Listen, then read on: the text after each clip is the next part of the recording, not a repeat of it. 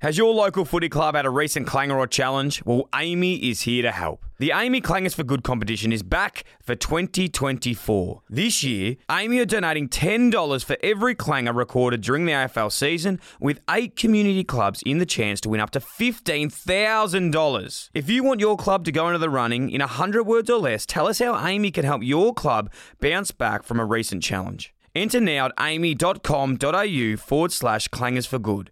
That's aami.com.au forward slash clangers for good. T's and C's apply.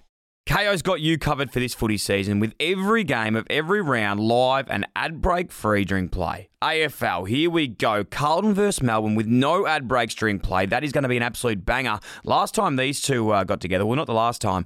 When I was there, I kicked three. Freo versus Swans live with no ad breaks during play, exclusive in Victoria. And the Hawks versus Saints live with no ad breaks during play is going to be an absolute blockbuster. It's a must win for both of these teams. And don't forget the NBA playoffs. Gee whiz, they are going off at the moment. So many big games to mention, and they will be absolutely enthralling.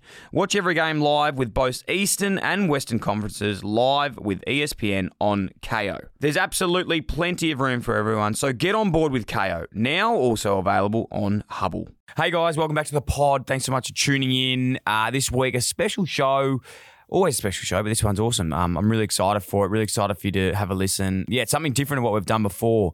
So um, yeah, really keen to get your feedback and let us know if you really um, enjoyed it. So yeah, it's a weird one. Um, I actually met Ali uh, Terai about nearly six months ago now. We caught up for a coffee. Um, I, I think you know if you've listened to a lot of the show, you've probably heard me talk about Ali a little bit. We we met, had a, had a coffee, had a chat. Just absolutely loved his vibe, his brain, and and we just really connected. Um, personally and and literally two three weeks later that's why I ended up going over to Europe with him to the golf and and just built this awesome friendship and connection from there he's a CEO um, and founder of Future Golf he's a winner of millions and difference of business awards he's an entrepreneur um, doing absolutely incredible things in in this space in the golf world but also just in the business world and that's how he met Vinh and put me onto Vinh he said like when we get back you've got to have a chat with Vinh Vinh is just like one of the most incredible people ever, and uh, he definitely didn't disappoint. I'm honoured to have, have met Vinh. I actually did this pod over in Adelaide a while ago, and um, and had a chat with him there. So, yeah, basically, Vinh is is a magician. Um, and he's also a keynote speaker, sells out shows all over the world, and he's all about communication and um, getting to where you want to be in life and finding your true purpose, really. So it was awesome sitting down with these two, having a chat, just chewing the fat, and um, I honestly got so much out of it and, and really, really enjoyed the chat. And it's something that I've actually listened back to um, on a few different bits and pieces. But I think I'll just let the show do the talking. Hope you enjoy it. IllyXX, love you all as always. And also, as last week, it was so cool. Um, I, I put a little thing in saying, you know, if you enjoy the show, share it, like it, follow the show, subscribe. It helps so much. And we saw a massive increase in all of that. So, again, um, you know, you guys are doing so much to help us grow the show and everything. It, I really do appreciate it. Um, hope you enjoy this one. Let's get into it. Yo. Hi fam, it's Dylan's mum Deborah. This is Dyl and Friends. He's like, you can embarrass yourself. And I was like, bro, do you want me to do all seven verses? Bit arrogant. Didn't know all seven. I've been in a bad team for 10 years, and we got a chance to do something pretty special this year. All you can do is put your hand up and say you're wrong. Banter is a way that guys connect, a way that we can kind of play it safe with someone until we get to know them. I try to fix people sometimes. I'm like, Dan, stop doing that. Just listen. and you stack on top of that the habit of not taking your phone when you take your dog, it's easy. They had no other way to get out of the cave, and we either turn our backs on them, in which case they're going to die, or we give this crazy idea a go. Don't forget to subscribe and leave a review. Continue. Yeah, so I, I so I went to five high schools, right? And I went from the shittiest uh, high school in South Australia to like the best.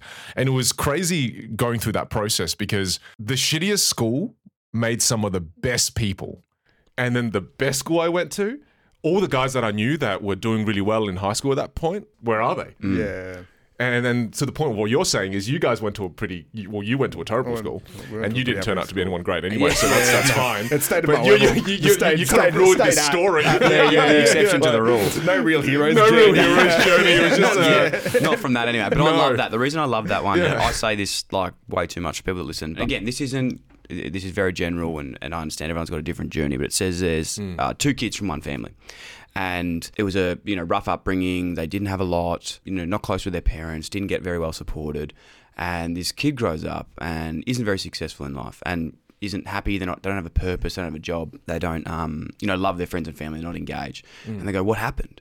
And they go, oh, I grew up in a really rough family. You know, I didn't have the love and support I needed, and I didn't find a way to, to go well.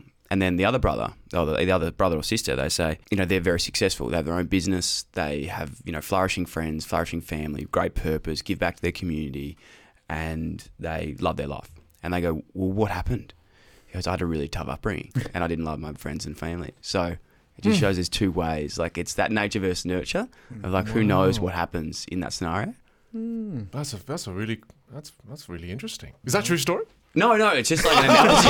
No, definitely not. Definitely not. Well, actually, you could ask my sister. Yeah, yeah, maybe, Is that what I is this life story? Yeah, Is exactly. is this your Yeah. life story? How good's that? Like anecdotes, thirty seconds in. Hey, boys, thank Yeah. you so much for this. This is so um, good. Vinh and Ali. I don't even know how to tell this story. I think it's like weird enough as it is. We're in Adelaide at the moment. Yeah. Ali, we've been um, mates for like what, maybe f- five months? Yeah, six about that. months. Yeah, it's I awesome. think that's This is a, new. this is a fresh new, man. This is relationship. It's fresh, fresh. man, but it's like the, the We swiped hours of yeah, It's- it's, it's weird. working. Everyone always says to me, "How do you know Ali?" I'm like, I don't know how I know Ali. Yeah, to I actually honest. don't know how I know you either. Yeah, no. It's And that- He's and just that's- one of it's a those weird vibe. It just happens. It's Literally. So Unsuspecting. Ali and I went to um, the golf together after sort of meeting. Um, we met, you know, caught up for a coffee. We're talking about some golf stuff. booked flights. Yeah, maybe Ali, you you take the story and how that Man, transpired. yeah, I think we got introed by Mick Jamo, one of your good mates. Yeah. I heard that you were getting into golf. I've got a little bit of a golf club. You do So future golf. We got you set up at the beginning, and then yeah, it was that coffee meeting, and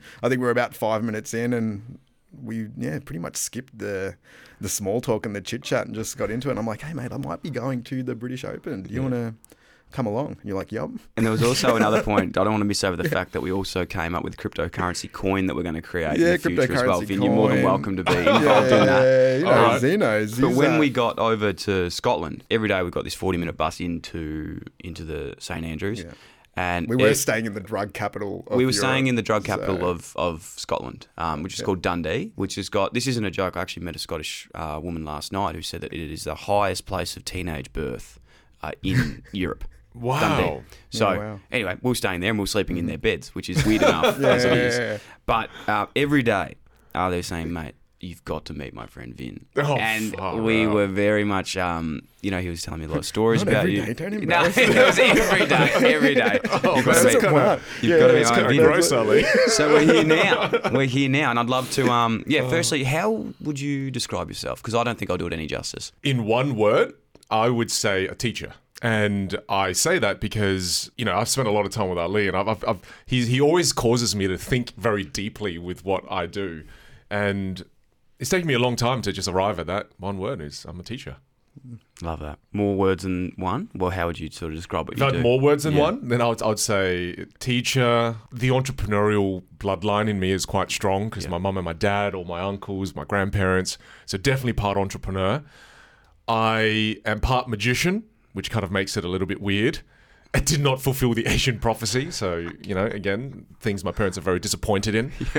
And I think up until very recently, I didn't I didn't realize the the importance of being a father. Mm. You know, because I've got a five year old boy, and so father is a big one for me too. And my wife reminds me of that. You know, you're a great father, but you can be a better husband too. So that's another one I'd throw in there too. Ali, how would you describe yourself? I would describe, and I think just we'll finish Vinh's off. I Yeah. think he might have just undercooked that one. I've never seen him like Yeah. not talk himself up I was gonna before. say, so that, that was, that, was a bit, that was a little bit too I- I humble. was there. hoping that went for like 30 minutes, yeah. no, he's also one of the world's top keynote speakers.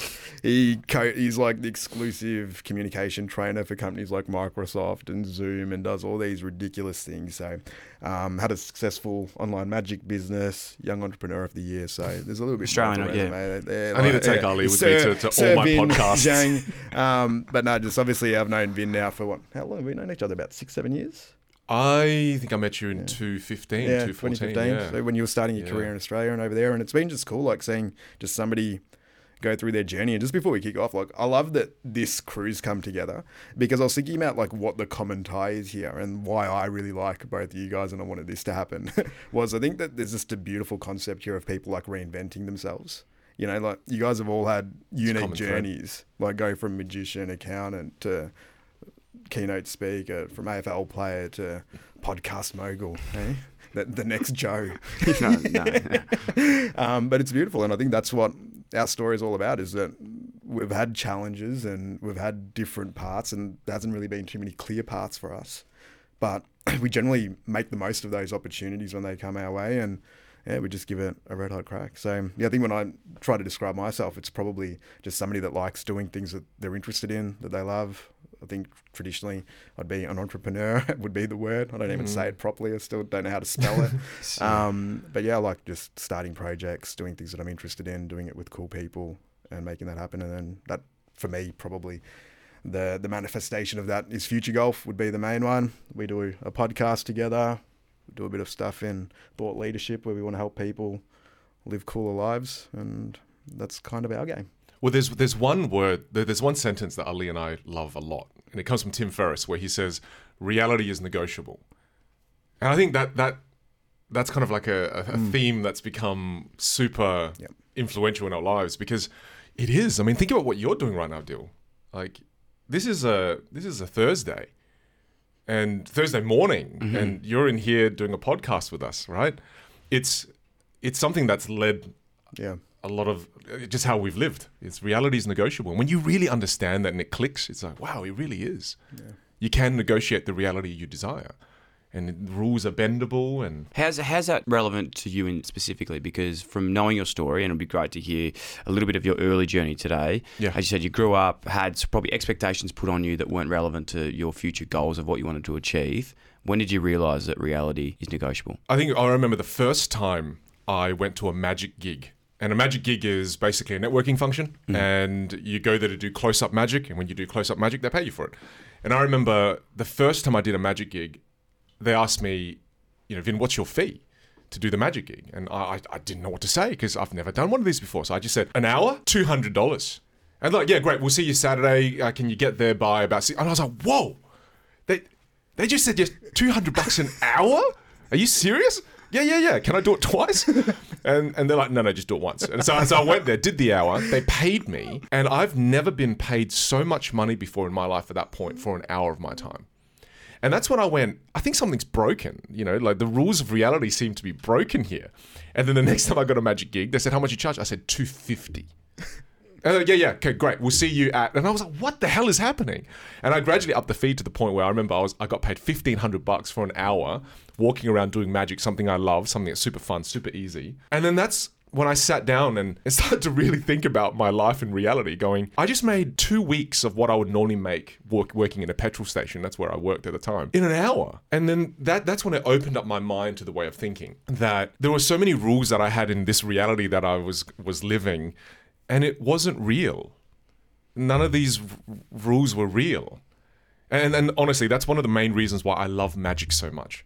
Because magic defies all the rules that, I mean, it's why it shocks people. Why is it, it, it- it's the reason it puts people into a state of wonder is because, because wait, that, that shouldn't be possible. And, and so I love the world of magic for the pure reason that, you know, anything is kind of possible in the world of magic. And I love that. So then I started to realize, oh, this is negotiable. I, I don't have to only make $20 an hour at a petrol station working from 5 p.m. to 11. You know, I, oh, there's different ways. There's different ways to live. And then, Dyl, I think one of the most powerful things about that experience was then me opening up my mum and dad's mind. Because my mum and dad are refugees from Vietnam. And in their brain, the only way to become successful is school, university, a degree of some sort, become a partner of an accounting firm, preferably KPMG at that point, for my dad, and then become once you become a partner, make good money, buy an investment property, buy another investment property, buy another investment property, and then just repeat non-stop. Great strategy. It's like, yeah, it it does seem like one, doesn't it? But but that's that's the thing. That's the only path to success that they saw. Reality was not negotiable. That was the only path that they saw. So I remember going home to my dad, and then I had about five grand in cash. And I said, Dad, I made this in a month doing magic tricks. And I remember my dad's like, What the hell, man? Is this the real thing, man? What the hell? And uh, she was just so freaked out that it was possible because he thought I was doing drugs, obviously. Uh, and, and, guess man- magic tricks. Yes, magic. and and gradually I bought home ten grand. I bought home more money, and then the process of them realizing that this nego- this reality is negotiable was was way cooler than even me realizing it because I got to open up my mum and dad's mind, and, and I, man, I only share this story because a few years ago, my dad came up to me and he, and he goes, "Thanks for not giving up on me." You know, and th- thanks for not giving up on, on your mum and me because so many kids in our Asian culture, they sever the relationship with their parents because the kids give up on their parents. Well, you know, if you're not gonna if you're not gonna support me from the get go of my dream and what I love, well then I'm out.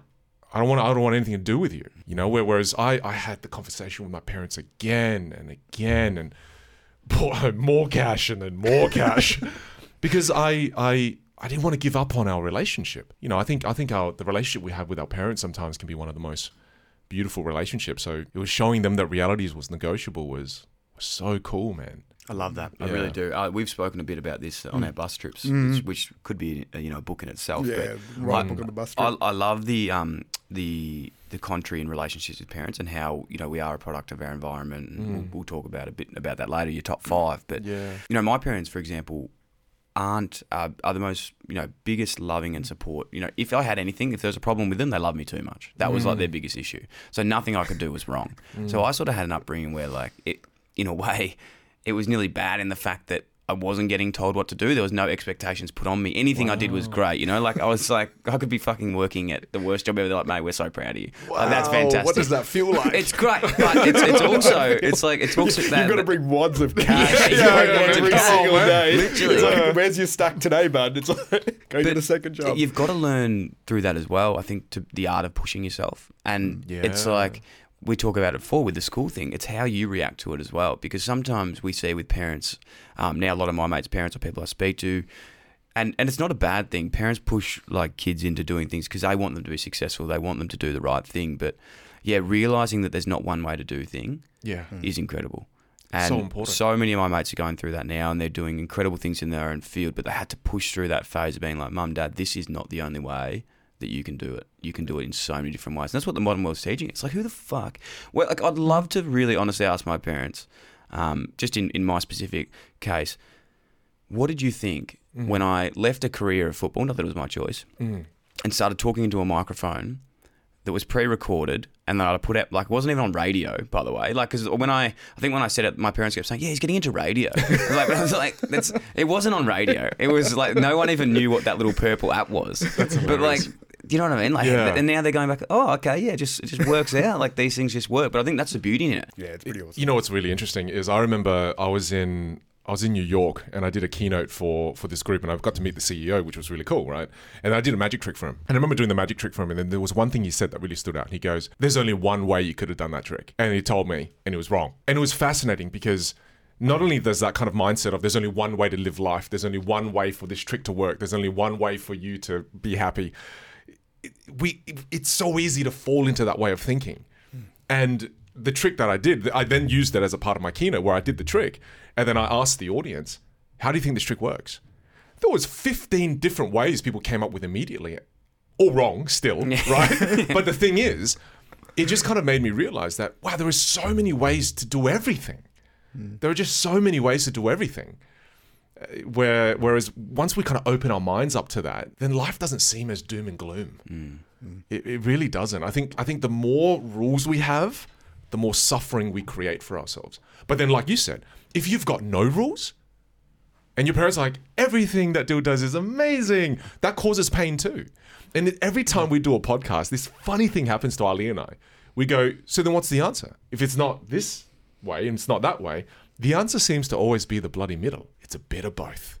And we always come to that conclusion in our podcast. We always like, so what's the answer, Lee? Most of both. The, most It's people are both. just like these guys don't really know what they're Yeah, they don't really know about. this. So It's always both. sit on the not giving any Yeah. answers at all. It's just both. We should become politicians. Do you know what I actually think the answer is to, and, and this is what um Yeah. what I respect you to a lot about, like to give context of what you know. We've already given context of what you've done. You've done incredible things. You travel the world to talk and do keynote speaking. Ali is the sort of guy that yesterday messaged me saying, "Do you want to go to Japan in 2023?"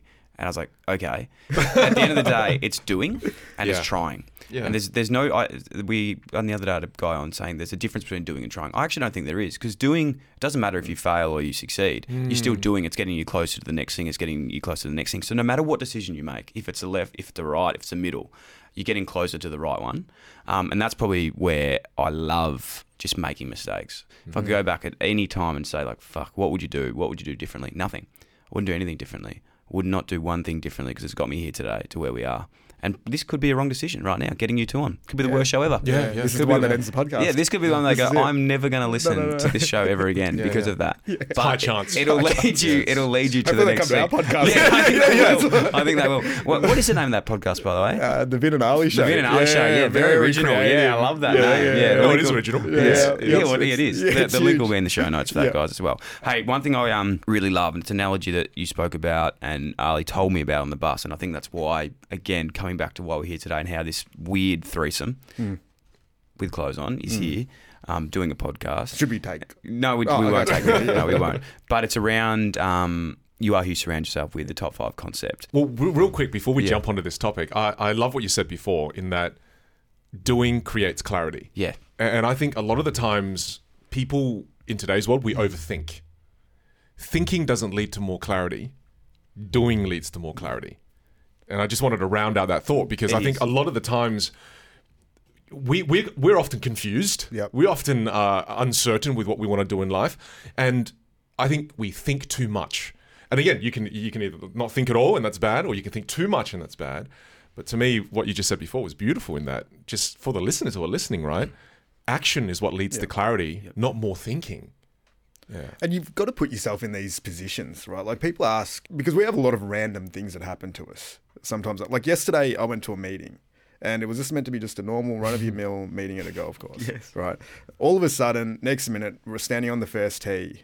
Two seconds later, we're playing a round of golf with the lead guitarist from Kiss and his manager, who's managed like Jon Bon Jovi and Motley Crue. And I'm sitting there like talking to Wally, one of our team members, and I'm like, this is just a great example of just like opportunity and chance, right? Like we could have sat there, not gone up and struck up a conversation, not taken the initiative to have a chat, you know, like, oh, what are you guys up to? Were you first time playing? Just little moments like this where you can let a little bit of fear just make you sit in the cart and not take that move versus just going up and instigating some action. And I think that's probably like people always ask, like, you know, what, what do you think is one of the greatest indicators of success? And I think it's people that just take that chance. When you've got mm. a 50 50 of fear telling you, should I do this or not? I think the people that are, you know, with bunny ears, quote unquote successful, I think they just take that chance more. They have mm. more of those conversations. They ask for more things. They ask for their $250 for a magic trick because eventually they'll ask for X thousands of dollars for that exact same thing. And I think that just compounds on on your action. So it's sometimes you never get it right. Like if you you only need to take a handful of really good actions, even in a 12 month period, and their return is so significant. Do, do you know how I used to do algebra? no, I don't. I don't. So- you cheated? no, I, I didn't get that. I didn't, paid somebody I didn't get it? no, no. But I, I'm going to connect it to your point because I, I didn't. I didn't get the Asian math gene right. Yeah. So when I used to do Oh, algebra, geez, that's rough. yeah, I know it is rough. Far. But okay, so this is just a simple Yeah. algebra equation, right? Yeah. Is wasn't it's not simple. It's x plus one equals nine. Yeah. Right. So you're going to solve for x. What's that equal to? Right. I, I dropped out of math. No, no, no, nine, it's okay. yeah. So what I used to do is so know. so if x plus one equals nine, I didn't know what the answer was. So I'd go, oh, x equals one. So then one plus one equals no, wait, that's that's not nine. And then I would just replace x for every single ver- number that was in the freaking sequence that we had access to. So I'd replace x for one, for two, for three, for four. And it was the I remember one of one of the the girls that I liked at the time. She was she goes, "You are so dumb. It's eight. I just, I just, I didn't have that. I, di- I didn't have that intellect. so to me, I would just replace X for every single number. I have no idea what you're talking about. You don't know what I mean?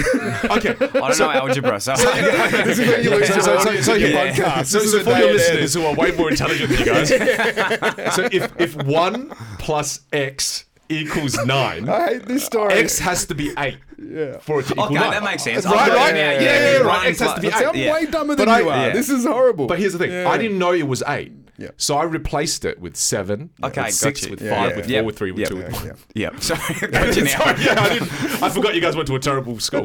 he And went to a good one. but the, the thing is, the thing is, from that, from that, what I learned was I don't have to know that it's an eight. Mm. I'll just try everything else until I work it out. Because gradually, I'm going to plug eight in there. Gradually, I'm going to get there. right? we got No, there I in the get, end. I get the analogy now. Yeah, I we get This- there, yeah, yeah, I get the analogy. I love it. Can. I show you? Let's just to double down on analogies while we're just speaking. let's Let's, while we're just Let's- analogizing yeah, everything. let's go. It's not a word. Um, when I when I left footy, and this is probably my version of it for the people that don't know algebra, Yeah. is I didn't work out what I wanted to do. I worked out what I didn't want to do. Tried real estate, there you go. building.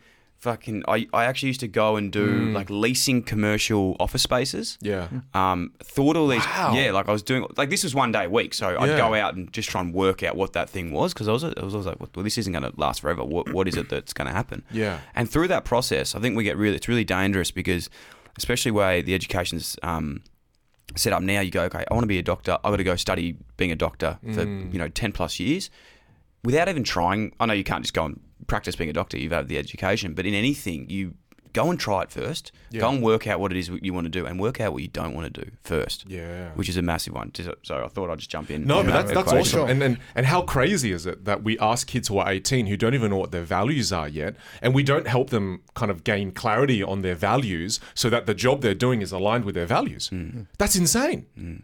That's insane. So, so, so they're picking a career path based on what their parents want. And here's a great Carl Jung quote where he says, The greatest burden a child must bear is the unlived life of its parents. Yes. So most kids who are 18, they're just living out the parent they're just living out their parents' dream. Yeah. Because they haven't had time to be able to establish what their values are, what they want to do, and what their dreams are. Have you heard the um, analogy again? This isn't mine. This I, I think I got this from a um, Diary of a CEO podcast. I can't remember the guy's name who said this, but it like challenges the way we look at our strengths and weaknesses. So, for example, a strength uh, is something that you're good at. A weakness is something you're not good at.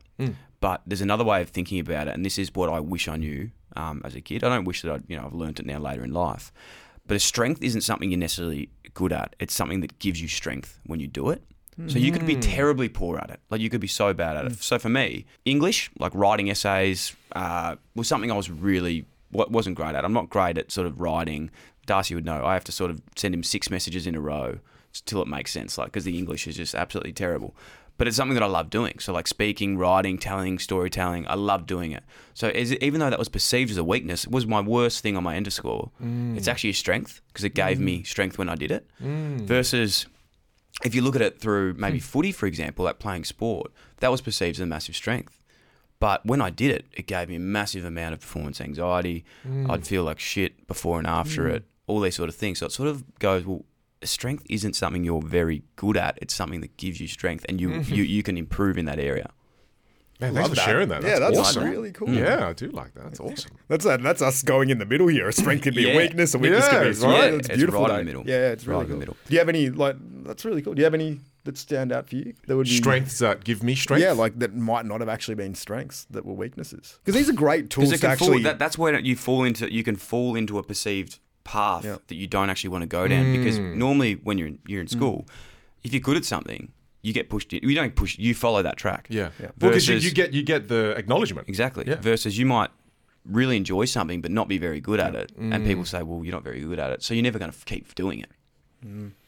Yeah, that's a really good point. Far Yeah. out. I've never thought about it in that way. and I That's- think the real cool practical application of this is like if you can get that alignment where your weaknesses are actually your weaknesses and your strengths are your strengths, and then you can tie that in with what you actually do.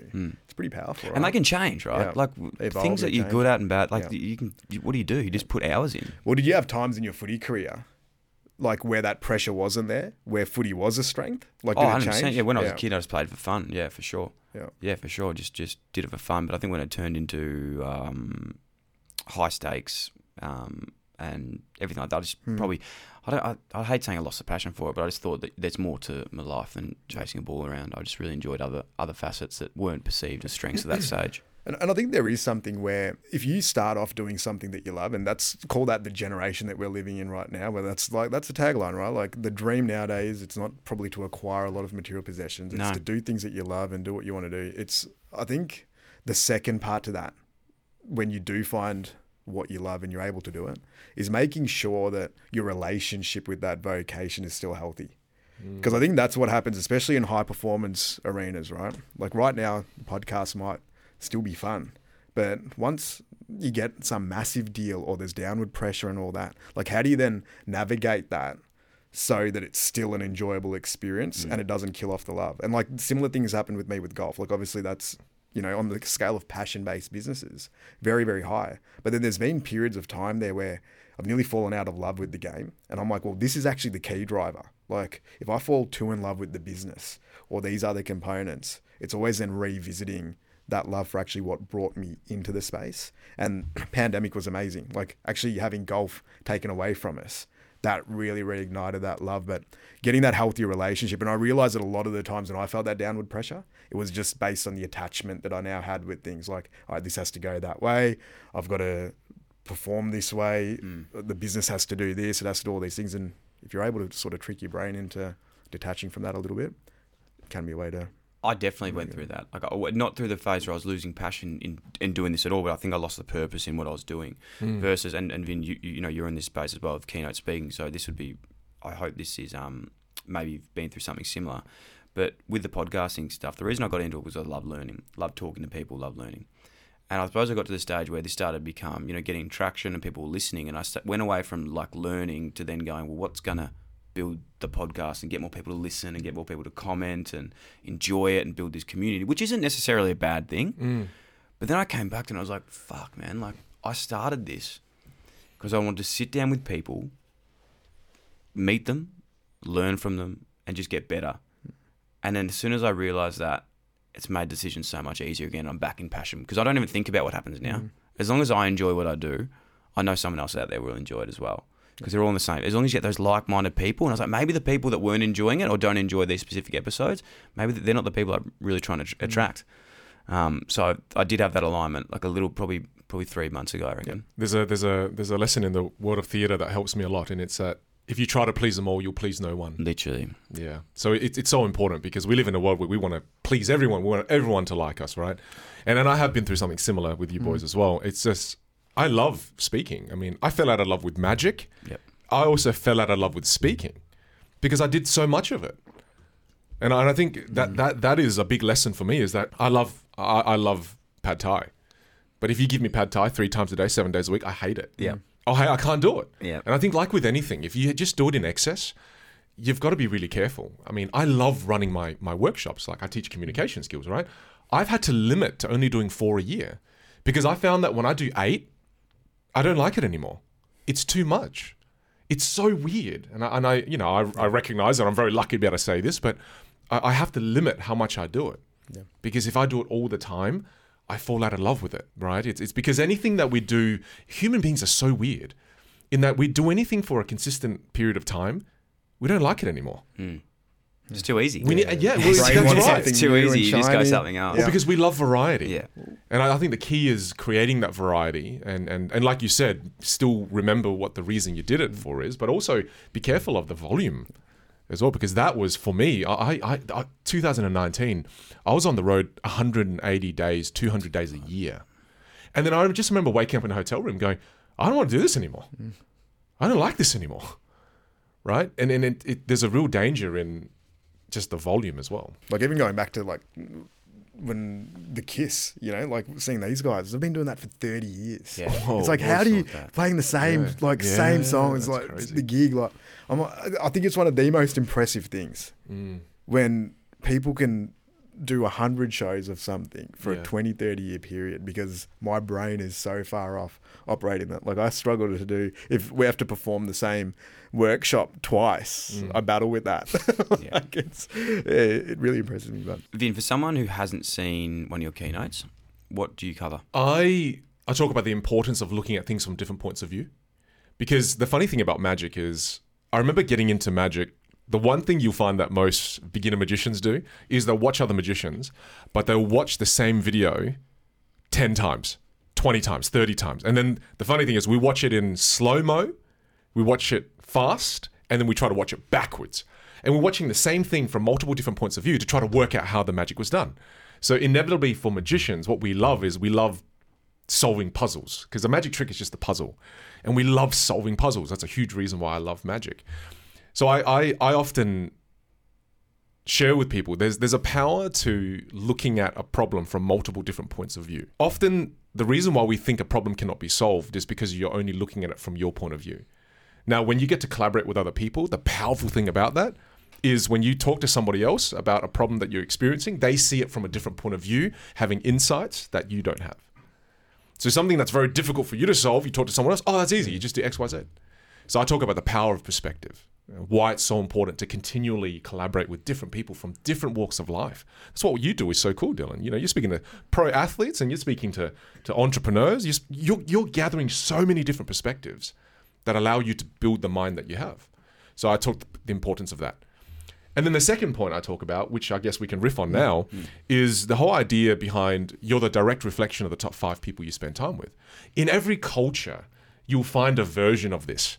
In the Vietnamese culture, there's there's there's a quote where it's like, if you hang out with squid, you're gonna get ink on you. Right, and it's just that's. You know, why are you laughing? It's so profound. Yeah, I know it's brilliant. yeah, right. And it's just, but but it's just one of those things where in every culture that exists and i think it exists for a reason you know or show me your friends and i'll show you your future right there's all these different versions of that and that's something i try to share with people too because it's not just about working who you, working out who you are in the present what that quote means is you can decide who you want to become in the future by crafting the people you spend out spending time with now like you can craft who you become that's so empowering right Whereas often we feel so trapped in life, but no, you have so much power because you can spend time with people that can shape the person you gradually become. Wow, that that to me means wow, you can you can craft any future version of yourself you want. You just have to be conscious of that.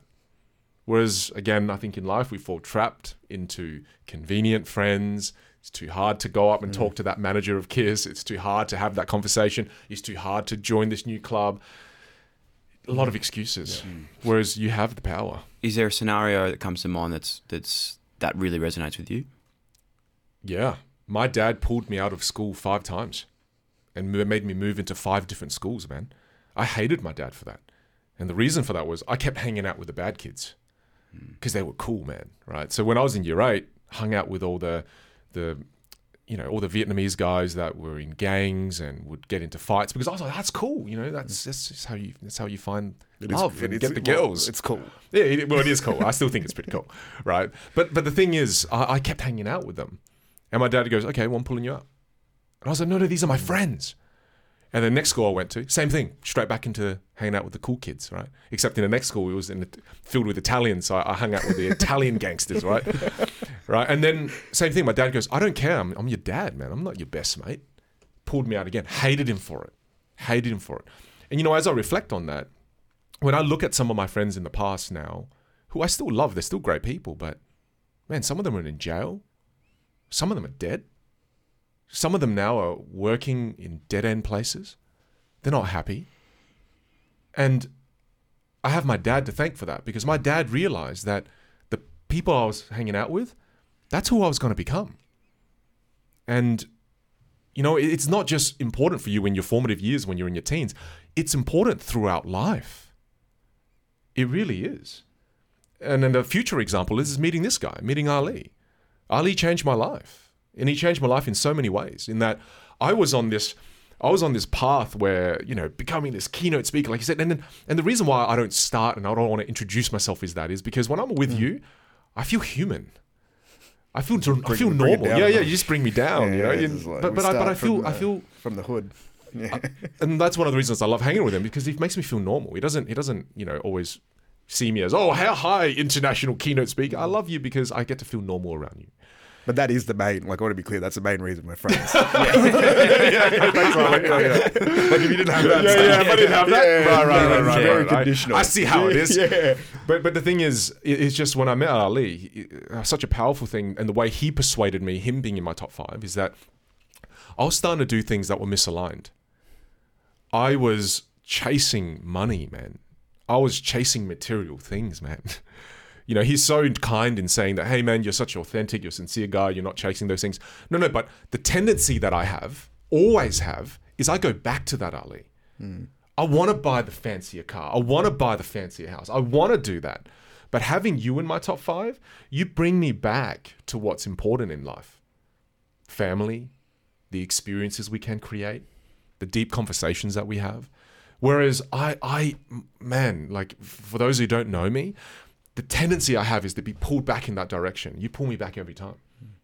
right? So, so again, how important is that? Didn't have this guy. Yeah, it's nice. Mm. We'll be living a very shallow life with lots of material things that don't serve me, right?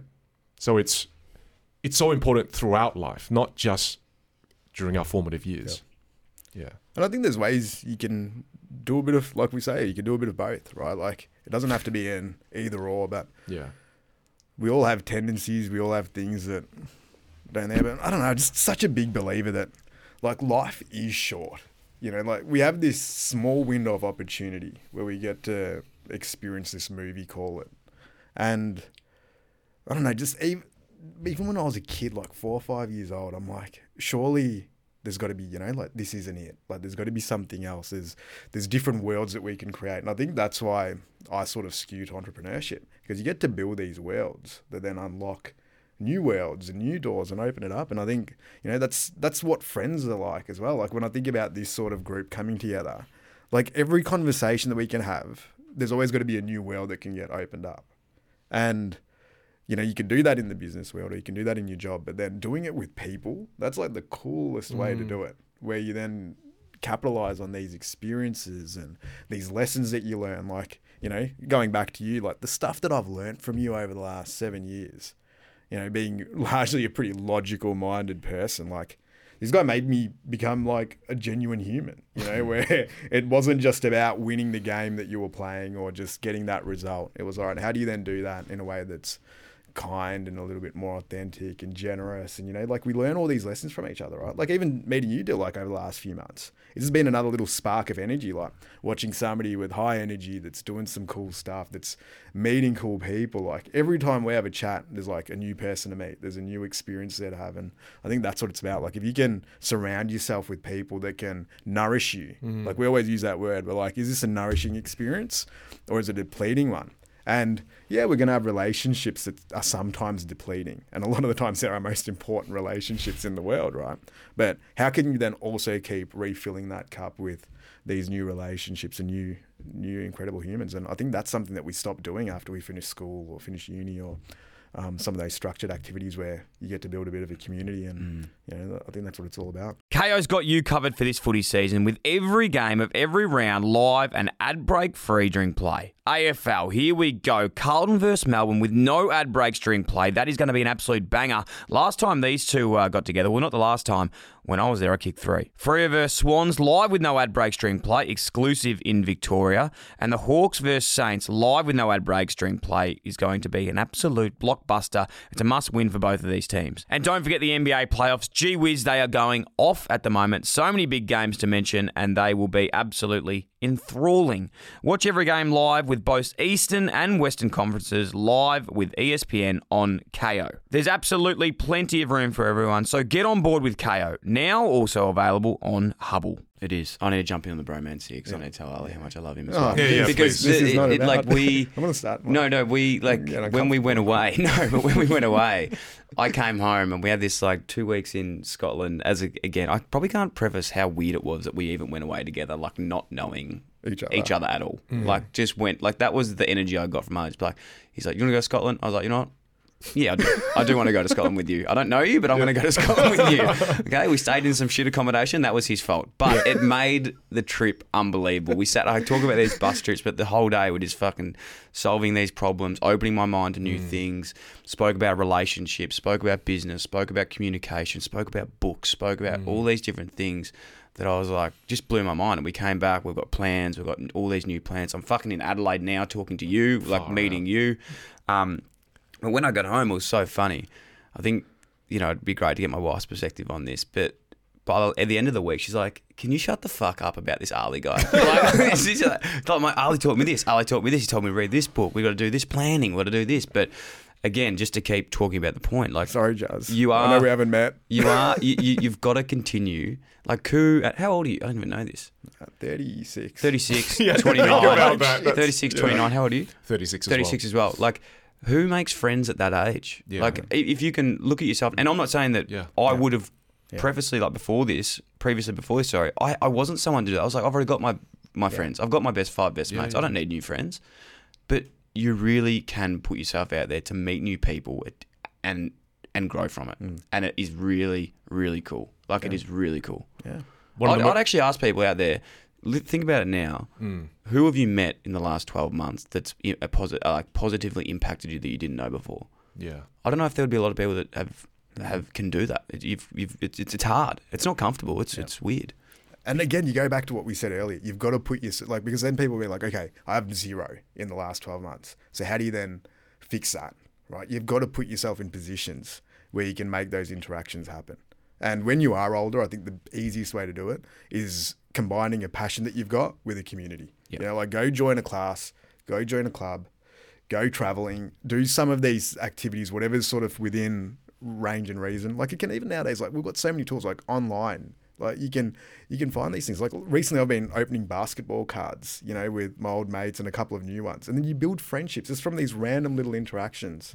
Um, but you've got to put yourself in situations where you can unlock these things, and I Mm. think that's what we get lazy with that as we get a little bit older too, because we get super Comfortable. comfortable, So with our crew, right? And and it doesn't mean that you have to trade out your old crew. You Still keep that, keep nourishing those deep, long term relationships. But that top ten percent or bottom ten percent, you can just change up a little bit. I mean, if you sit there and you think about it, how exciting is it to think that I still am going to meet one of my best friends that I haven't met yet Yeah. in the future? Mm. How cool is that? So cool. Like imagine, imagine. I mean, think of one of your best friends now, right? And think and think of- think that you're you- you're going to meet another one of those in the next five years.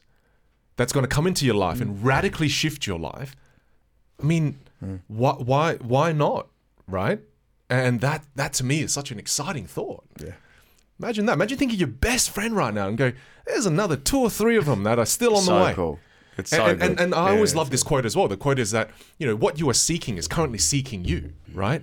So it's like that friend you're seeking, they're trying to find you too right now, but you have to become a certain person for them to be able to find you. And it's like, as, you know, because when I look at the friendship you, you both have right now, slightly jealous you both went to Scotland without me. but then but then thinking about it in the sense that you had to become the Dyl that would have stood out to him. He had to become the Ali that he is to have stood out to you. Hmm. It's almost like you're out in the ocean, you're both lighthouses and and you need to shine your your light and hmm. and if you don't shine it bright enough, people ain't going to see it. Hmm. So good. Yeah. So good. It's so true. I true. do want you to know. I primarily just spoke about you on those bus trips. Yeah, yeah, right? no, Like, yeah, yeah, and- yeah. and that's- so that's why that's why you are a part of the fight. I was there. Yeah, I was there. I think he was just, just reciting your keynote and just using it as his own, basically the whole time. Um, bastard. if you don't mind, because I love being able to put. It's all well and good, and I suppose we did just talk about it then, joining clubs, you know, like getting into things, finding interest. But there is one lovely, incredible story I've heard you tell about how you met a really good friend of yours now, Yeah. and it's borderline restraining order type situation. But I think it's such a good story because it shows that these sometimes it's not all comfortable. You will get backlash. You will Yeah, get people yeah, that say no. You will get people that turn you away. Yeah. it's it. You have to be persistent. And, and I guess I want to use an example that's relevant, right? Because Ali, how hmm. did how did I get to know Ali? I know I joked around at the beginning saying that, oh, I don't know how I met this guy either, but I do remember, I, and I, I reflect on that, and I, hmm. I sent you a picture of the message Yeah, you first sent me when we first met. So I spoke at a conference where he saw me speak, and then I get a message from this guy, uh, Ali Terai. I'm like, who is this guy? And then Four I followers. yeah, oh, I better check this out. Four in the Asian culture means die, by the way. Yeah. So, so then I, I, I reached. He reached out to me and he said, "Hey, man, loved your speech. I've, I've gone ahead and put your name forward to a conference that's happening in, I think it was Boston, Yeah, in Boston, yeah. in Boston, and I hope you get it because you're freaking amazing at what you do. And and what he did for me was that I, I was just started my speaking career and I wanted to speak more, and then I got that gig in Boston because he pushed me f- for that gig, and then I got it. And I was like, who the hell is this guy? Why would he help me like that?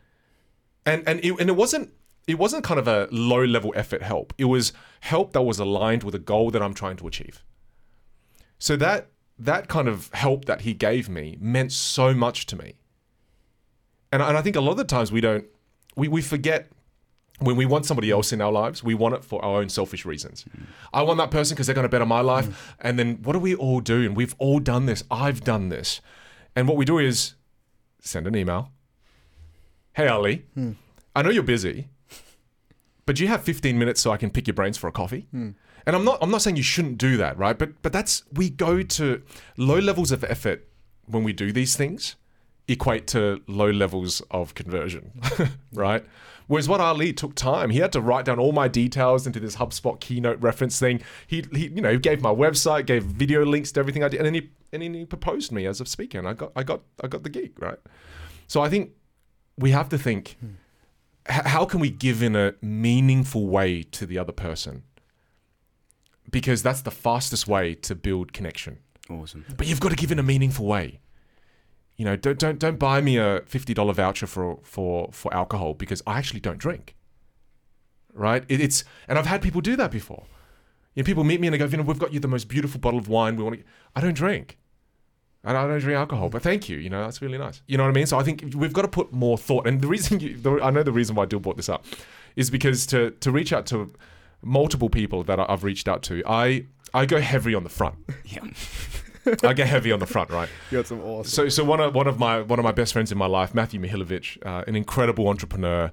Uh, you know, for me to get his attention, he, he wrote a book at the time, and I thought, you know what, I'm going to buy a thousand of his books. Right, and it was a lot of money at the time. That was all, most of my savings. But then I, I, I, I did it. Sent him a photo with me and all the books, and then I had a lot of books to give away after that. Right, and but then what I did was, and the reason I did that was because I knew he wrote a book, and that he wanted he wanted his book to impact the world. So I thought, all right, well then every time I do a speech, I'll give away his books free at my speeches. Right? And then what was crazy was people was, were getting me to sign his book, which was hilarious. So then I had videos of me signing his book and I That's sent it to him. So and he loved it. And, and, and the, the most beautiful friendship has came as a result.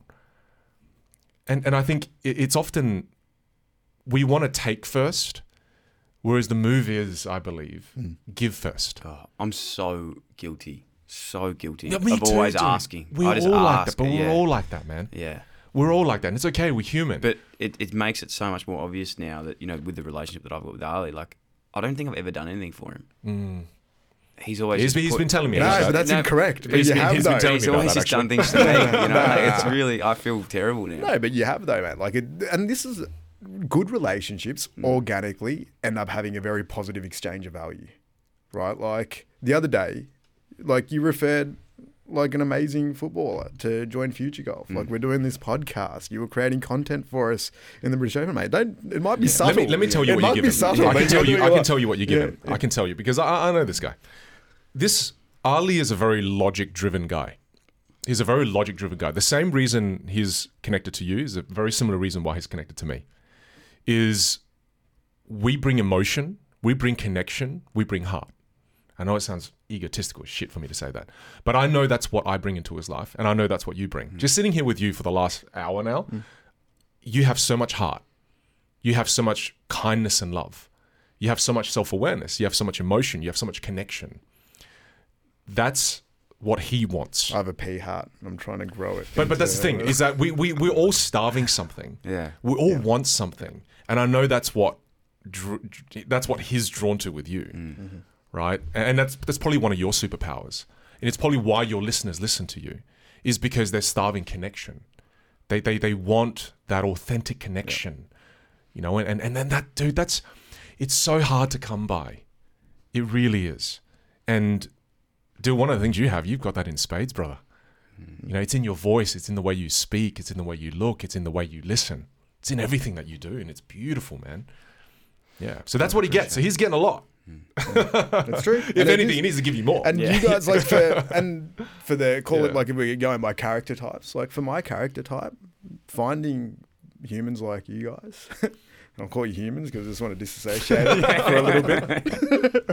it's it's extremely difficult. You guys are rare. You're very rare, like in terms of having that mixture of you know the emotional intelligence, call it, but then also being able to combine it with mastery in in your space. So for me, like I love that combo, and I always try to surround myself. That's my sort of type. Like I don't really care about people who are good at business or just very logical minded because probably going to not really add too much more to it. It's finding those differences. And I love what you said there because for people that are listening, like make a little list of the things that you're looking for. If you've got that level of self awareness, like who is it in your life that you want to bring into it? And then what can you real I love how you front end those things. Like I'd never met anyone that did moves like what he pulled off, like buying a thousand books. You've So done cool. heaps of them, like the level of research you've done when you've contacted and reached out to people. And Vinh showed me that there's such a great return on that investment.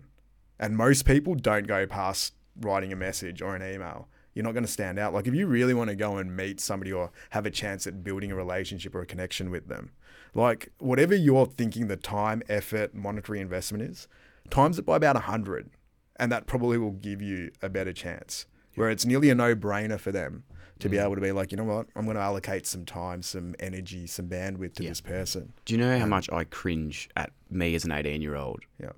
emailing people, asking them for 30 minutes of their time and Yeah, catching yeah. up for a coffee? I have those emails of mine still.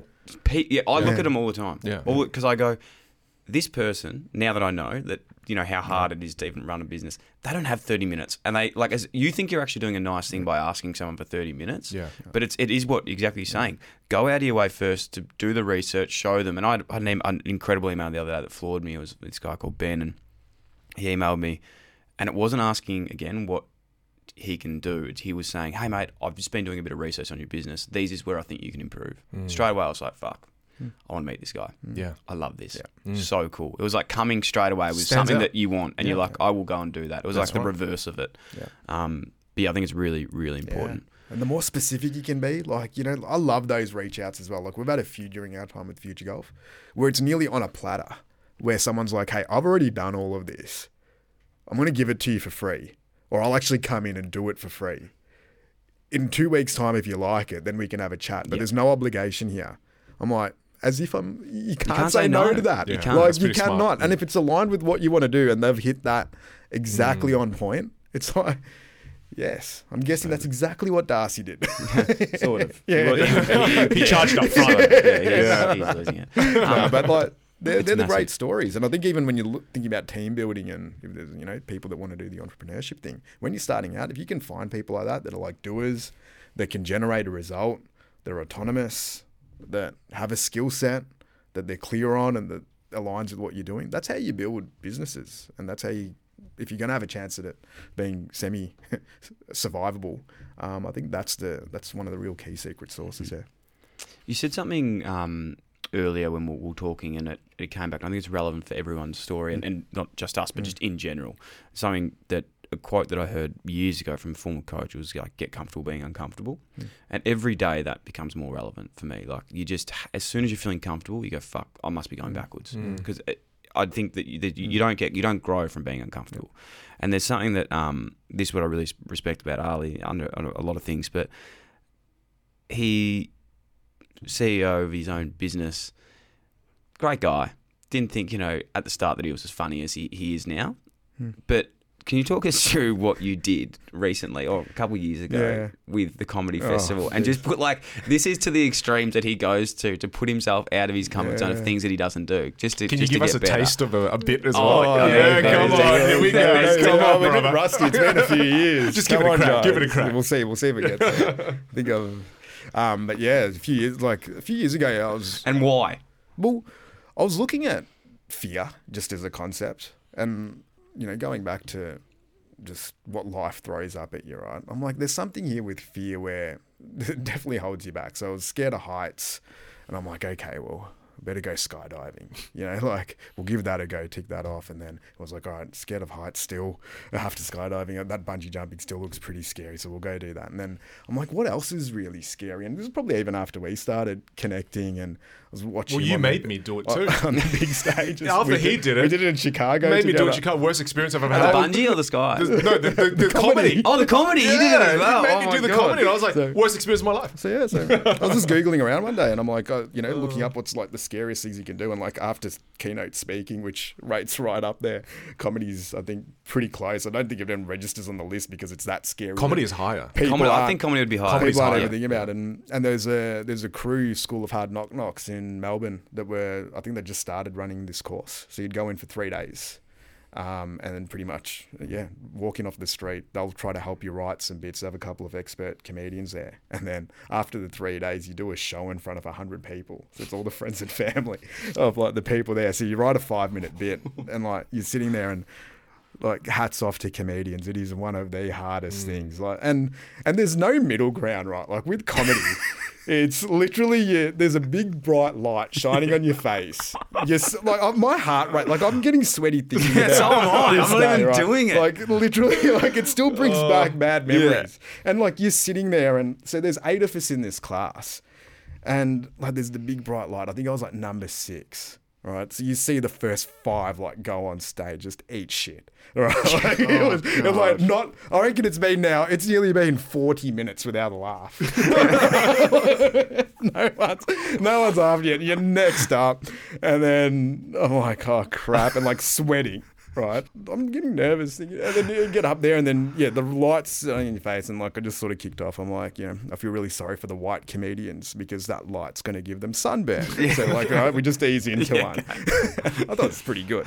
It's First laugh of the night, Yeah, yeah. right? First night, and then and then you kind of sit there, but like the nerves while you're trying to get there, and we're, like we're at the point where you still got your jokes in your hand now. It's pretty hard to be funny when you're reading jokes off, a, off a piece of paper, but yeah, like that experience, like the adrenaline rush of getting out there and doing a five minute bit.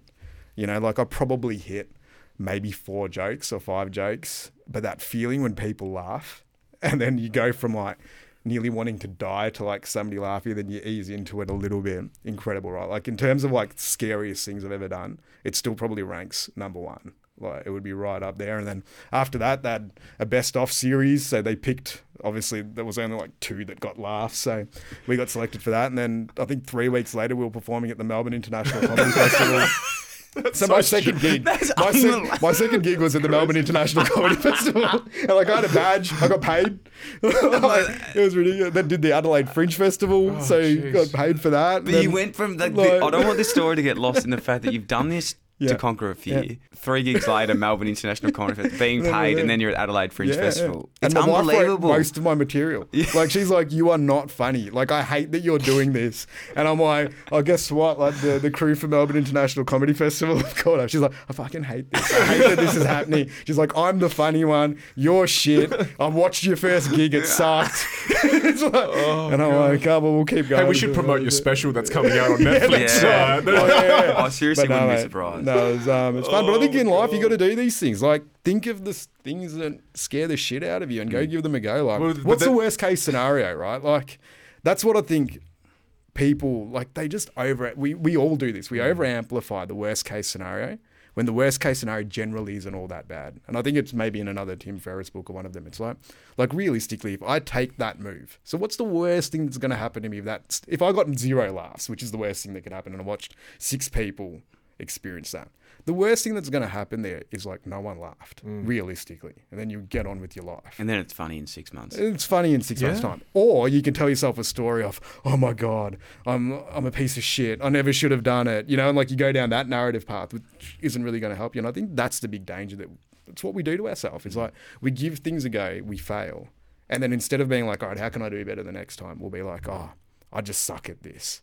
You know, like golf's a great example. Like the amount of people that swing a club the first time, they don't hit the ball properly. Like, nah, not for me. You know, like I suck at this. I'll never play. It's like, yeah, just swing it like a few more times. You know, and after about a thousand of these, you'll probably hit a good one. And I think that's just a really cool analogy for life. Is that give things a go, and the more that it scares you, it's a signal. Hey, you boys are doing something very cool coming up um, together, collaborating. Hmm. There's going to be an online course for this. Talk us through it. What's it about? What can we learn? How can we get involved? Because I think after today, there's going to be a few that are keen to, to Well, I learn think- some new analogies. I think we've got to talk about why it came about Hey, oh, first, that too. right? Yeah, I think that's pretty hmm. important. I mean, you want to start with that? You start. You're the storyteller. Well, well, this was really weird because in 2016, just in my speaking career, it was one of the it's one of the peaks of my career. And then I, I remember this was just hmm. after I kind of met you, and I, I I went on this journey myself too because I, at the peak of my career, I felt the worst. It was so weird, man, because I was, I was, I was taught in my life up until that point that if I make a lot of money, I'm able to buy my mum and dad a house, I'm able to buy a nice car, then I should be really, really, really ecstatic mm. and euphoric. But I wasn't. I felt really depressed. And, and I remember sitting down with my wife and I said to Pei Wen, I said, I, I think I'm in trouble. Like, I think something's wrong. And this, these were hard words for her to hear. I just said, you can't help me. Um, Lenny, my best mate, can't help me. No one can help me. The only person that can help me is me right now. And the only thought I had gone through my head, deal was that I, th- I thought to myself, if I if I was able to cram a six month university course in two weeks and pass, I can work this shit out. But I needed time on my own. So I asked my wife, I said, look, I, I, I, I, and I started freaking out over this thought that my whole life I've never spent seven days by myself for myself. And then that thought just kept going through my head around and around and around. And it freaked me the shit out. I just went, fuck, I've never spent seven days for myself by myself. I love my family, taught to always serve the family. So then I said to my wife, I, I need these seven days away. And my wife genuinely thought I was going to go kill myself. Mm. And then she goes, I, I, have to send Lenny with you, um, your best mate, just for the first couple of days. Um, so then Lenny came with me for the first couple of days and I was, I was okay. I was fine. And then Lenny left and I was there by myself in Queenstown. And I booked a little Airbnb on top of a place where there's like no cell reception.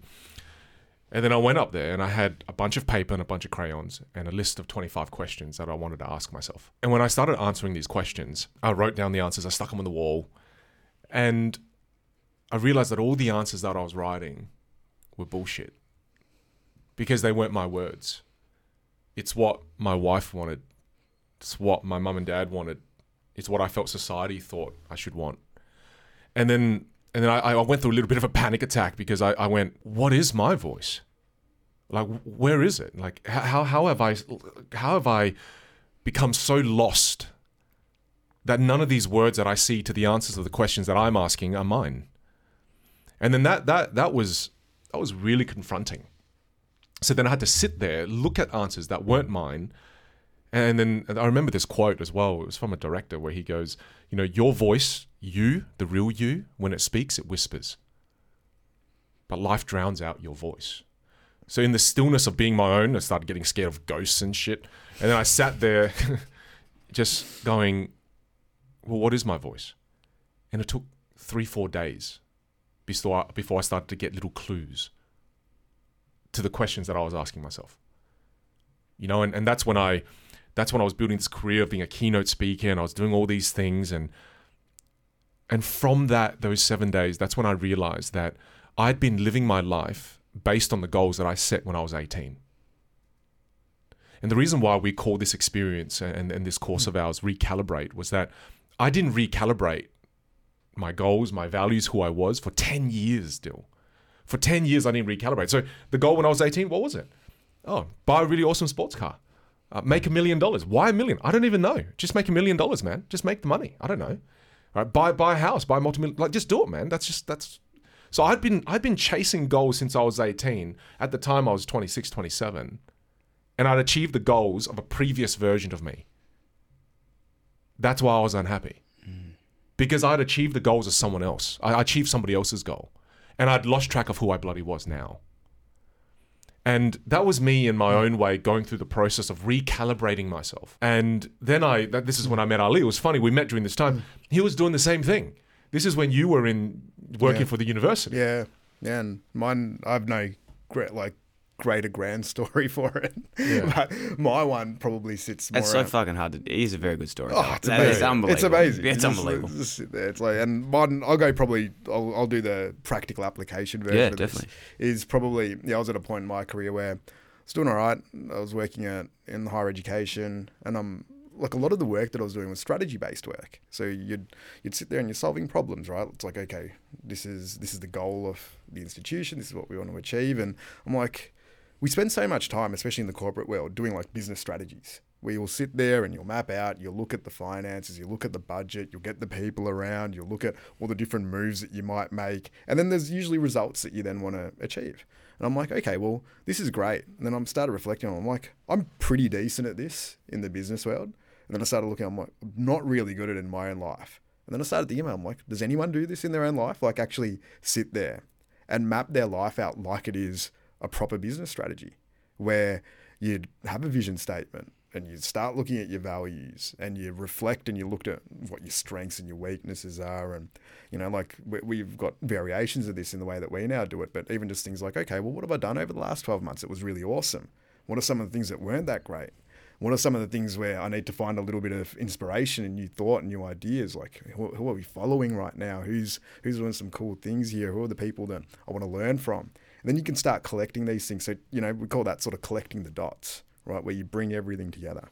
And then after you collect all the dots, it's like, all right, well, how do we then connect it? You know, and then you start forming the strategy and the plan. It's like, okay, well, these are some of the outcomes that I want. These are some of the actions that I need to take. These are some of the knowledge that I need that I don't really have that I need to find. And if you keep following that cycle, stuff starts happening. So yeah, around the same time, like 2014, 2015, I'm like, I'm probably going to transition out of this career. You know, I'm hitting hitting the end there. So if I'm going to do all these other things, I need some type of plan and strategy. And for my brain and the way that it works, I like having things down on paper, like documents and lists, just make me feel safe. You know, that's my security blanket. Like, you know, some people they'll like call up their friends and they'll go out and they're like, you know, that's where they get that comfort from. I get it from there. Um, but definitely, if I have a good document and a good list mm. going, oof, hello, hello. Uh, now we're talking. We've got a nice little Google Doc going yeah, at docs. the moment. Always docs. updates. Like we, we communicated. Is this normal as well? Because yeah. he's invited me to uh, his house in his beach house down yeah. the beach. He really wants me to go just do a one on one with him. So that actually is going to be a one on one. Yeah, that's Because I was sort that's of thinking, he, you know, he wants just one on one. You know, I was like, this is it's, it's how you know. It's how you know you're in the inner circle. Yeah, it's just we are like we're going to go down. I'm going to do that. Like because we we spoke about this when we were in Scotland. I was like, similar thing, and yeah. not the not the fact yeah. that I'm I'm you know I'm incredibly grateful right now. I'm living a life that I cannot every day I wake up. I'm like, what the fuck's actually going on? Yeah. But um, it, I think that's nearly even more important to calibrate where you are because you've got to make sure you continue to doing what you're happy with. Yeah. Um, which well, is clarity, cool. man. Clarity. What we're talking about here is clarity. Mm. I mean, we, we just did a podcast the other day where, you know, we, we reached out to our social media to go, hey, what do you guys want us mm. to talk about? And overwhelming amount of comments that were coming through were people feeling lost and overwhelmed. And I think the lack of inspiration, yeah. being lost, being overwhelmed, not knowing what you like, mm. all of it, the root of all evil seems to be a lack of clarity. Because when, when, when you wake up and you're clear on what your values are, you're clear on what it is you want to do, you're clear on, on, on when, when you're clear, then you're motivated, then you're inspired. Yeah. When do we procrastinate? When, oh, I'm not really sure what I should be doing. Yeah. You know, and I think clarity is so important. And when you sit down and you go through this process, the powerful thing in it is that what you get is clarity. Mm-hmm. And and and, you and this is not something. Oh, I do. I've done it once and it's all good because we were doing it separately at the start. He was doing it around 214, 215. He he got a head start. I didn't do it till like 216. So then we, we were doing this process. We were going through our own process of this separately. And then I remember, and, and then classic, I got in trouble again right? Then I moved to the US and I climbed the next peak in my career. And I remember calling Ali and going, hey, man, I, I think I'm in trouble again. Shit. And I was in New York. Mm. I don't know if you remember, you remember mm. this, right? Yeah. I was in New York and I called him and I said, hey, man, I, I know what's wrong. Like I woke up and I just, I just don't want to mm. do what I'm doing anymore, man. I'm, I'm, I'm tired. I'm exhausted. And he goes, I just hang tight, be there in a week.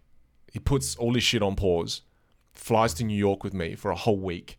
And he goes, I'll help you sort this out, bro. And I remember just sitting there, similar to your bus hmm. trips, right? I sat there just talking to him for days on end and we just kept talking. And then I became his first subject that he took me through his process.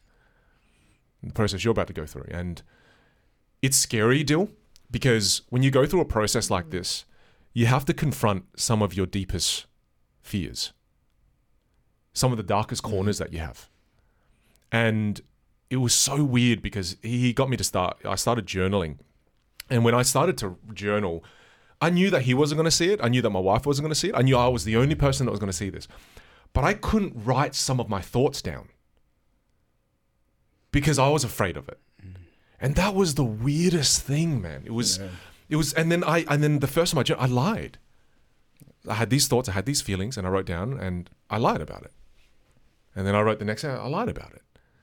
And he kept pushing me on those points because until I got those points out and I was able to confront them, those were the thoughts that were causing the the fog. The the the not hmm. addressing some of those, not not putting some of those things out into the open. That's what made life foggy. And it was you know, I'm not I'm not gonna lie, it was a it was a really confronting process. I always think about impact. Like, how do you have the greatest level of impact? I'm like, golf's cool. Like, golf's going to impact people on a lot of different levels. But if you can, like, even if it's a small handful of people, play some role in how they live their life.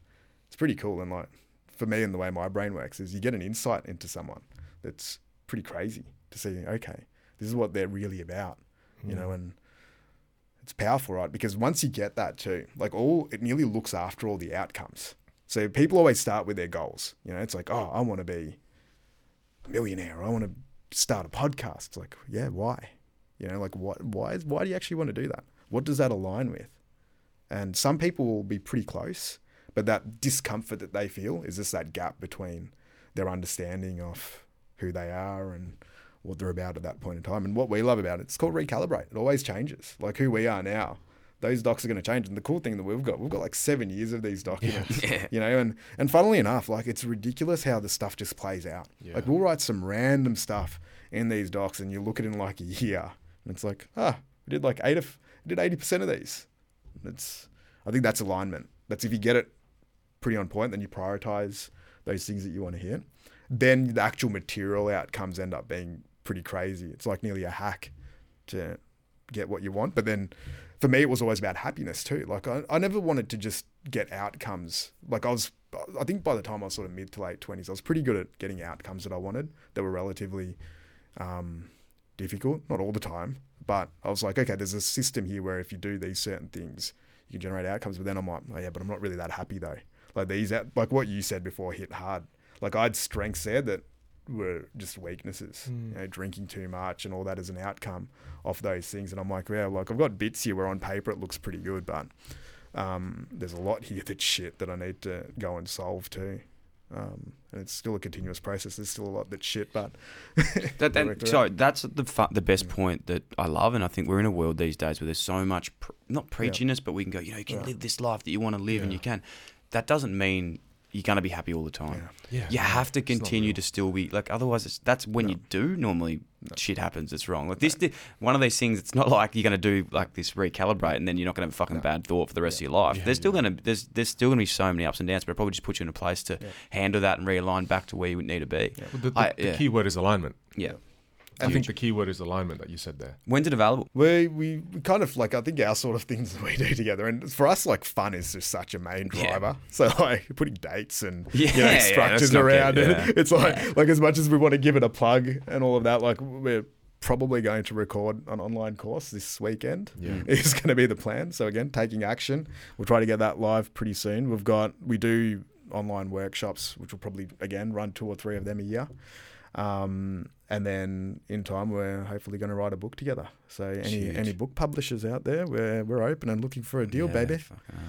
It's awesome. Yeah, but you know, I, I, I just want to push on one more point as well, and is that, you know, the reason why we're bringing this up as well is that we hope it brings value to to those who are listening, right? And it's alignment is so powerful, in that, you know, when I, when when you don't know what your values are, you do everything and anything, but when you're super clear on your values, it becomes like a GPS system for you, so you know when to say yes and you know when to say no, right? It's it's it's one of those uh, things where one of my biggest values growing up was wealth creation because mum and dad didn't have a lot of money. Hmm. So we, we were so limited by the things we were able to do because yeah, mum and dad always at work, didn't get to spend much time with them because why? Well, didn't have money. Hmm. Mum had to borrow money to put me through school. And I hated seeing that. So then one of my core drivers was wealth creation. And and when, when people ask me, I think it's very easy to give surface level, level answers. Hey, why are you working so hard? Yeah. Hey, why are you working so hard? What do we all say? Well, what do we say? It's I say for family. Instant reaction, no thinking, just for family. And then my wife, I, I love Pei Wen in that she she always calls me out on my bullshit. That's why I love her, right? Because she, while we're in the US, what was I doing on the road 200 days making money? And then when people ask me, and she caught me out. She went out to a networking function we once, and she caught me out playing this, this, this like bullshit role of, "Hey Vinh, why do you work so hard, man? Oh, I do it for my family." And she didn't call me out in the spot, but we we went home, and she goes, "You are so full of shit." I went, "Where the hell did this come from?" She goes, "You're so full of shit," and I'm like, "What the fuck? Why are you saying that to me?" And she goes, "Why are you doing all this for family? Really?" You, you, you say you work so hard to use I use metaphors a lot. Mm-hmm. She goes, you, you say you're gonna build this beautiful garden for your family. You're never fucking in it. I don't want this beautiful garden. What I want is you. Mm. What your son wants is you. And it was just it was that that made me realize that I'm not in alignment with my values because my value is my family. It's such a big value of mine, but I've been living in, I've, I've been out of alignment for so long, just so long that I, I, I can't even see my own bullshit anymore.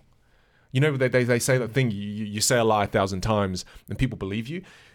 What's worse, man, is you say a lie a thousand times, you believe you. That's fucking. Like that's I it was so fucked up because then I sat there going, "Wow, so so which one of my values is real?" And and again, the, the, the reason why I say this, and because you, you you're good at this process now, Ali. Whereas like you know I was your first guinea pig. I was going through going, "Oh shit, what are my values?" And it, it's so scary sitting down and and and being vulnerable with the people around you, going, you know, create a safe environment, talk to the people around you, and and and start to start to see some of the lies that you tell yourself. I think sure the lies you tell other people, yeah, that's bad, but man, what about the lies you tell yourself? Uh, that that that's one of the biggest things I took away from it was I've been able to stop lying to myself and been able to start to be clear on what my actual values are. And the and, and man, the crazy thing is is that you have values that exist when you're 18. They're real. But they're no longer my values. They're just not. Right? So so my my my, my core values now is no longer wealth creation. You know, and again, bring, bringing it back, the reason why the people we spend time with is so mm. important is because it's the people around us help us shape the definition of success. And spending time with you and now you as well, you know, the definition of success right now for me with my environment right now is doing things I love with people I love. Hmm. That's what it is. It's not hmm. making a shitload of money. Yeah. It's doing things I love with people I love. Whereas that wasn't a value 10 years ago. 10 years ago, it was make as much money as you can. Hmm. Whereas now it's about just, man, just doing things you genuinely enjoy with people you genuinely enjoy. And then that's wealth, man. Yeah, it's true. You know, and it's so that that's why going through a process like this, where you're doing it with us or go through yourself, hmm. it's just work out what those values are and map out a future that's aligned with those values. Hmm. Yeah. Yeah, I love that. And yeah, and like whether you do this on your own or not, like just be more purposeful. I think is a really cool takeaway. Like if you, know, we tied back probably at the start of this is that we kind of are naturally maybe programmed to keep reinventing ourselves, and in the world that we live in right now, I think that's only going to become more important because there isn't that level of certainty. Like I, I can't sit there and tell my nine year old, hey, go to uni and you'll get a job with any degree of certainty anymore. Because the stuff he's talking about, like being an, an esports gamer and a YouTuber, probably going to be more likely where his career is going to end, and he'll work for like some cryptocurrency hedge fund or something. Like, like who knows what it's going to be? So with that level of unpredictability and uncertainty, like if you can figure out what you're about in some way, shape, or form, and then what you want to actually do, um, doing that with purpose rather than just being dragged along with the tide. It's got to be a benefit. in It takes courage, though. Yeah, it does. It does. You know, Scary. as soon as someone says about like why are you doing this, Mm. straight away, you, my brain switches off Hmm. because you don't want to think about that. It's hard. It's, It's such hard. a fucking Yeah. hard question Yeah, yeah, because you don't. You, you know, some a lot of the time you don't know. You Yeah. know, but you don't. Yeah. It's like And- those questions when you, as soon as you say, it, you're like, oh yeah, that's why. But to actually put it down, it's very, very hard, and you have to think a long time. As you said, it took you what three, four, three, four, five, six, seven days in a in a house in New Zealand to do. And then Um, it wasn't done. It Mm. wasn't done. It was just progress. Yeah. It was just progress. And this still is progress. And after doing this for six, seven years, the crazy thing is we message each other. You know, I was I was in Berlin and he, he was bloody with you. and then we message each other and he just checked in. He goes, Hey, just checking in, man. How you doing? Give me an update. So I update him. So I sent him like a full list point update on how my life is going. And he gave me the same thing. I'm like, hey man, this is pretty aligned with our, our life goals and our life design right now. That's pretty cool. Hmm. That's pretty awesome. And this is the closest we've ever been. And we've been doing it for six or seven years Huge. it's not that you do it once and you, you you work out your whole life, man. I think I think you've got to be so careful that people who go, I know the way, I know the truth, hmm. be so careful of that because they don't. We don't. No, we, we don't. don't. I- I do It- not, It's just it's just a process of you, you have to continually find it. It- it- and we, we talk about this too. It's it's not about uh, no one's here to give you the meaning of life. It, it it's it's the pursuit of that meaning that is the meaning. It's not the actual answer. Yeah. It's just the pursuit of it. There is no answer. There's no No, answer. there It's just might- not that I continually pursuing. yet, So what we're saying is we'll do this course and we won't have any answers. You won't. no, But the thing is, you won't. Yeah, you're in the middle. Yeah, I love but, it. But sign up now for ninety nine ninety five. Mate, I think today, like, what's been what's been incredible. Um, as much as I've enjoyed, I enjoyed was like Doctor Nick on The Yeah, Simpsons. It was talking about all these things.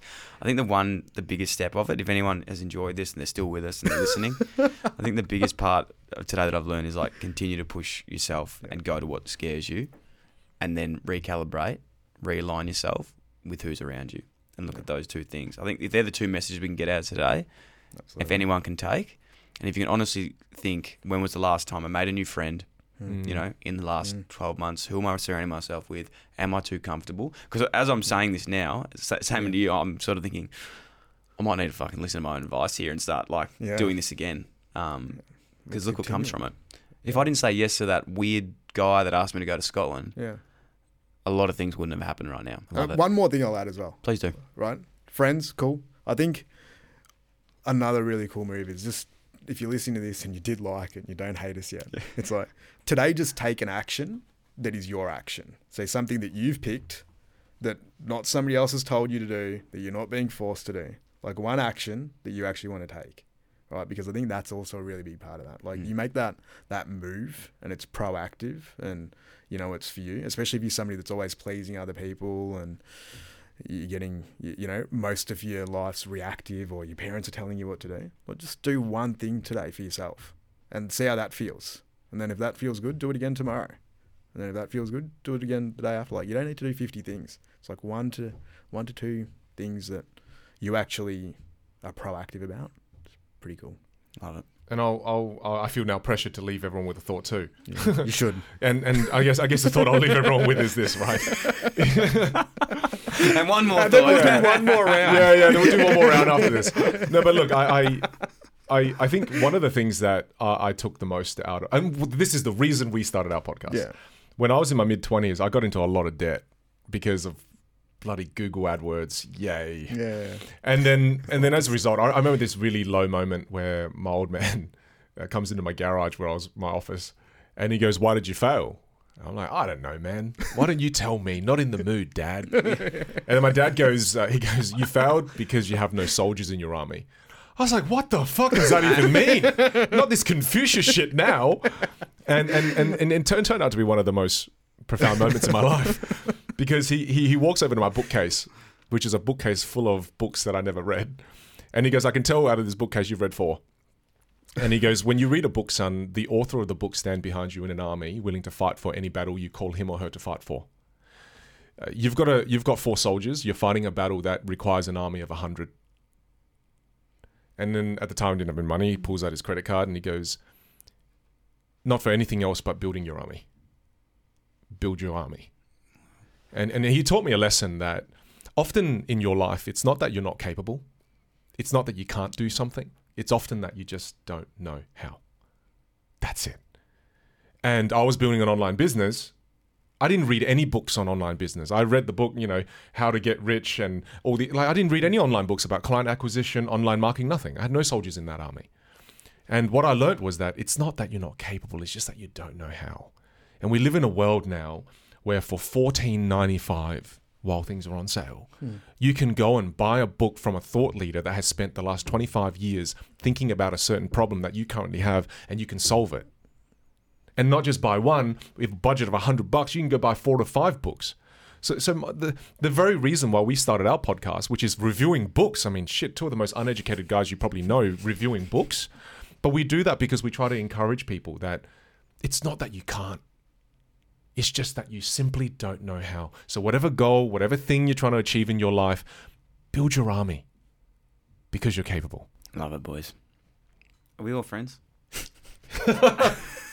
like did it I so. improve I think did so. it, Yeah, did it yeah, increase I think it before did. I pre think it or did. pod Yeah, or I think it did. Yeah. No, I really appreciate your time, guys. Honestly, Yeah. it's um, it's been huge. Not it, like I when I do these chats and have the pleasure of sitting down with people like yourselves, I actually forget we're recording Yeah, yeah, until me like too. the end. And I go, fuck. Yeah, I, yeah. I, I think these guys have other places to be, um, so I better let them go.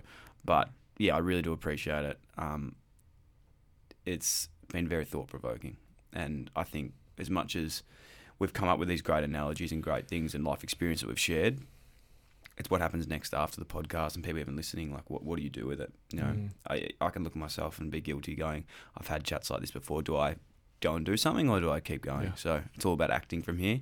Yeah. Um, but I'm really excited for the future. I'm so excited for what you guys are going to do. I'm excited for all our relationships. I'd love to, love to. Well, I know we're just. Unfortunately, you're stuck, sort of stuck with me now. Like Yeah, I don't. I don't was- really like leave. But um, yeah, yeah. it's, it's, unfortunately we're to have to. No, but hey, dude. I mean, just just you know, you you you radiate something that is really, really rare. Yeah, I don't, think your success is accidental. I, I think you, you are a force that the world wants and needs right now. You you, you radiate that, Dyl. You. Yeah, you really do. Hey, you guys do. Yeah. Well, Ali a little less. Yeah. Right. He's, yeah. he's just. I, I I have a feeling. I'm Yeah. not even joking. If we went back and read his fucking plan from a year ago, I reckon this would be in it. Oh, like doing a podcast. I, I, I yeah, seriously that think is- like doing a that's- yeah. podcast. That's two weeks early. it was two weeks early. You're a creep. you are a freak. Oh, it's all planned awesome. out. All right, love you guys. Thanks Hey, so much. Thanks, brother. Cheers. Thanks for listening to another Producey podcast. If you enjoyed the show, that'd be a massive help if you could like, follow, rate, subscribe, tap the bell, leave a review, or even share with one of your friends, or you could do them all. If you want to get in touch to share feedback, suggest a guest, or advertise with one of our podcasts, then email hello at producey.com. Thanks for tuning in, IllyXX. Kayo's got you covered for this footy season with every game of every round live and ad break free during play. AFL, here we go. Carlton versus Melbourne with no ad breaks during play. That is going to be an absolute banger. Last time these two uh, got together, well, not the last time.